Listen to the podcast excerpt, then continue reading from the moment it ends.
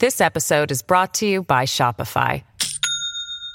Do you have a point of sale system you can trust, or is it a real POS? You need Shopify for retail. From accepting payments to managing inventory, Shopify POS has everything you need to sell in person. Go to shopify.com slash system, all lowercase, to take your retail business to the next level today. That's shopify.com I'm Demian Bulwa, and you're listening to Fifth and Mission. 20 years ago, the terrorist attacks of September 11th changed everyone's lives. Nearly 3,000 people were killed. The U.S. entered damaging wars in far off places that haven't been settled yet, and mass security and surveillance became the norm. For Muslims in the Bay Area and around the country, the cost of that day was immeasurable. They were profiled, their mosques and schools were infiltrated, they were pulled out of airport lines, they were tracked, arrested, and detained. But my guest today, Chronicle reporter Deepa Fernandes, has a slightly different story to tell. It's not one of victimhood, but rather one of resilience against oppression. Her story charts the paths of two Muslim women who came of age in the aftermath of 9 11, becoming part of a resistance movement protecting the rights of a community to practice their faiths and to live their lives. Deepa Fernandes, thanks for coming back. Hey, Demian, thanks for having me. So, Deepa, this story starts with two women who were teenage girls at the time on that day that we all remember. Uh, what happened and, and how does this all begin? That's right. They were young women. Um, Zahra Billoo was 17. Shirin Sinnar wasn't quite a teenager. She was 24, but she was a, a law student. She had just arrived at Stanford. She was a second year law student. She'd just gotten married. You know, life was really kind of beginning for both of them when the attacks happening you know, I think we all have our remember where we were on 9 11 story if we were old enough to uh, be around then. And both for both of them, their stories involve something that I think Demian really struck me was the realization pretty quickly because the attackers were linked to Islam that their lives were about to change. And I don't think either of them or, or really many in the Muslim community knew exactly what that meant but they just knew that the big change was coming you know from from being targeted or scapegoated to having to turn around and defend or explain their religion for decades to come. You know there was also really a story here that needed to be told about how folks came together and and actually pulled together and and and, and created kind of community and solidarity amongst themselves to confront what was happening. Tell us about Shirin Sinnar. Who is she? So, she was a law student at Stanford. And on the day of the attacks, she and her husband kind of rushed off to a meeting in the South Bay of local Muslims in the community, community leaders, imams. And it was really a kind of a processing meeting of like what just happened. But what she told me that really stuck with me was that she realized you know, as this young, um, you know, kind of budding lawyer and someone who cared about civil rights, that there was no one in the room with a legal background. And so she came out of that meeting and immediately started connecting with other Muslim law students at Stanford. And so she connected with, you know, attorneys, Muslim attorneys, and they formed an association of Muslim attorneys. And you know, they started tr- getting trained themselves in, you know, what, what, how can we help the community and they started making flyers and her phone number went out on a flyer. And she said you know she just really recalls getting so many phone calls. of individuals who said uh, you know essentially um, my roommates have disappeared or my husband went out and i don't know where he is. Um, he has not come back in days and i think he's been picked up but i have nowhere i have no idea where he is. So it was that sort of thing that was occurring and our value at that point was really just in trying to connect people to groups that might be able to help them. Did you ever fear for yourself? I felt protected by being on campus at Stanford and being a US citizen. And, you know, it's interesting, you realize what privilege you have in a situation when you see many who don't have those sorts of benefits. And you know, there was a class element, there was um, a certainly citizenship mattered. And so, you know, although I had folks you know, giving me looks on the street or occasionally shouting things, those experiences were relatively manageable compared to the types of things that others were experiencing. And what was happening? I mean, in the Bay Area, across the nation, why was it so important to start building this this legal defense? If you think about it from a law enforcement perspective, the nation had been attacked, and they were really worried that there were more attacks coming. So, what that manifested in was a targeting of certain people. And in certain communities, both here in the Bay Area and across the nation, there were, there were arrests immediately.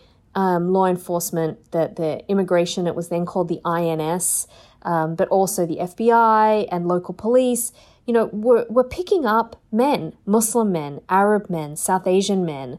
Um, we know now what a what a wide scale that happened on but we didn't know it at the time but people felt it i think if you can put yourself into the muslim community at the time they felt that and it became routine in that time for the FBI and other agencies to recruit informants and to put informants into mosques and schools. Uh, you know, what issues did this bring about? It seems like we're still dealing with the aftermath of this. You know, that rippled throughout. So there were informants um, put into mosques, um, you know, which in in very in a very high profile case led to what um, attorneys at the time called a, a, false confession from one man in Lodi who was accused of being part of a terrorist sleeper cell. Um, but informants really, I think, served a purpose of make putting people really on edge. It was a low grade form of terror. Imagine going to your place of worship and not knowing if the new person who had come to worship was actually just a regular worshiper like you were or was actually someone placed in there, planted by the FBI. And people knew of these things because in some cases they were outed. FBI surveillance included things like placing a GPS tracker on somebody's car it wasn't just a one off that that happened. And, you know, people started finding these devices and wondering, why am I being surveilled? What did I do? It, I think what that meant for the community was no one ever really felt safe. You know, I referenced the case in Lodi. That was the, the young man uh, through an informant who made what um, his attorney said was a false confession. And Shirin Sinnar was called in at that point to lead a training or, or to at least just help men in the community understand what their rights were. Um, and this is this is what she was telling me that she recalled of that time. So, in the summer of 2005, news reports came out that an Al Qaeda terrorist cell had been found in the small town of Lodi, California, in the Central Valley. And the news, um, you know, made headlines. You had um, the then Attorney General John Ashcroft going on national TV and talking about how they had found this cell. And so that was my initial introduction to Lodi. It turned out um, that in the next few days, essentially the entire Pakistani community of Lodi um, was under suspicion. There were FBI vehicles parked on the streets outside people's homes. There was at one point a helicopter circling the Lodi Mosque and many, many people in the town were being questioned. Um, the two imams in the town were uh, detained on immigration charges, eventually deported, and two individuals in Lodi, a father and son, ended up being uh, charged uh, with federal crimes. The son was charged with uh, material support to terrorism for allegedly attending a terrorist training camp in Pakistan. So, how did you come to be involved? Like, uh, I'm guessing initially you're watching this maybe on the news. So I was a civil rights lawyer at the time. I had just started, um, probably about a year earlier, at the Lawyers Committee for Civil Rights in San Francisco, and my role involved responding to kind of continuing post 9/11 discrimination. So I was in touch with um, one of the key civil rights groups that was already on the ground in Lodi, which is the Council on American Islamic Relations in Sacramento. So I got a call about what was happening, um, but I never expected what I saw on the ground, which was this entire community under a microscope. We'll be right back with more from Chronicle reporter Deepa Fernandes reflecting on the 20 years since 9 11.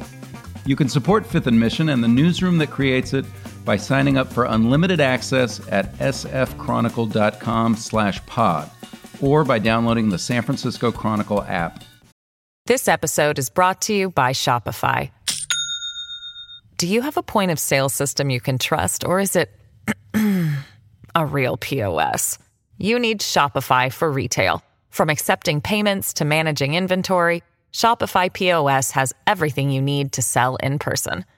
Go to shopify.com slash system, all lowercase, to take your retail business to the next level today. That's shopify.com slash system. Welcome back to Fifth and Mission. I'm Demian Bulwa, joined by Chronicle reporter Deepa Fernandes.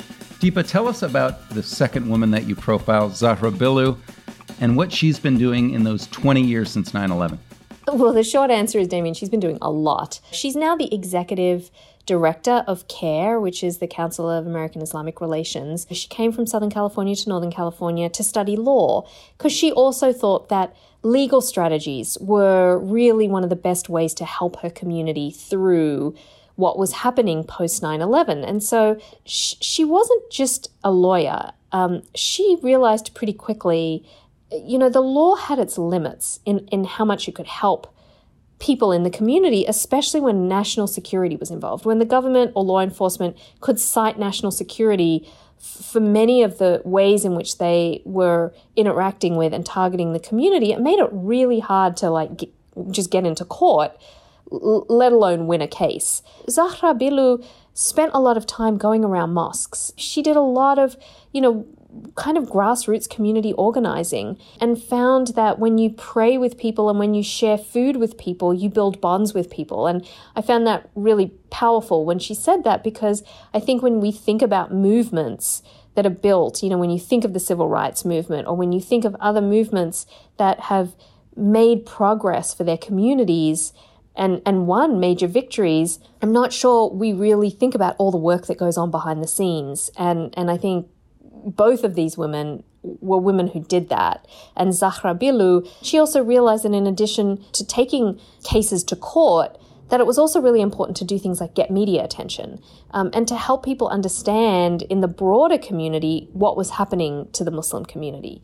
So I, I think, you know, she and others really built Demian to this point where you know, when Trump was elected in 2017, well, really even before his election, you know, many people just told me how that felt like almost like another wave of attacks on the Muslim, Muslim community, just even in his campaigning in the lead up to it. Um, but this time, the Muslim community was in a whole different place to respond than they were in 9 11. And what do you mean by that? You know, in the days after Trump was elected, when he signed um, what was called the Muslim ban, when he said that people from seven predominantly Muslim countries could not enter the United States. You know, people descended on airports, and here in San Francisco, it was one of the biggest.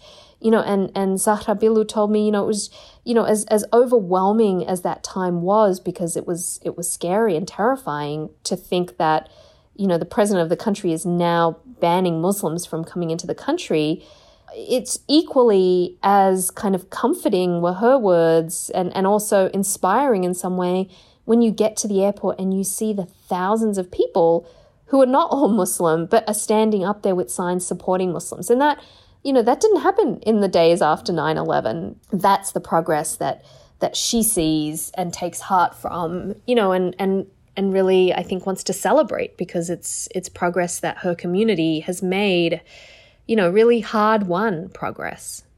Yeah, what I find so striking, Deepa, is something you write about in all of these years. There's been sort of parallel efforts to get past some of these these fears and these suspicions and some of the worst echoes of 9/11. On one hand, the Muslim community in the Bay Area was doing things like meet the Muslim events and, and getting out there and saying, hey, you know, get past your fears and and making strides to you know, to to bring the community together. On the other hand, you had these very serious legal fights and and and things that you write about, like federal terrorism task forces and whether local authorities should be teaming up with them.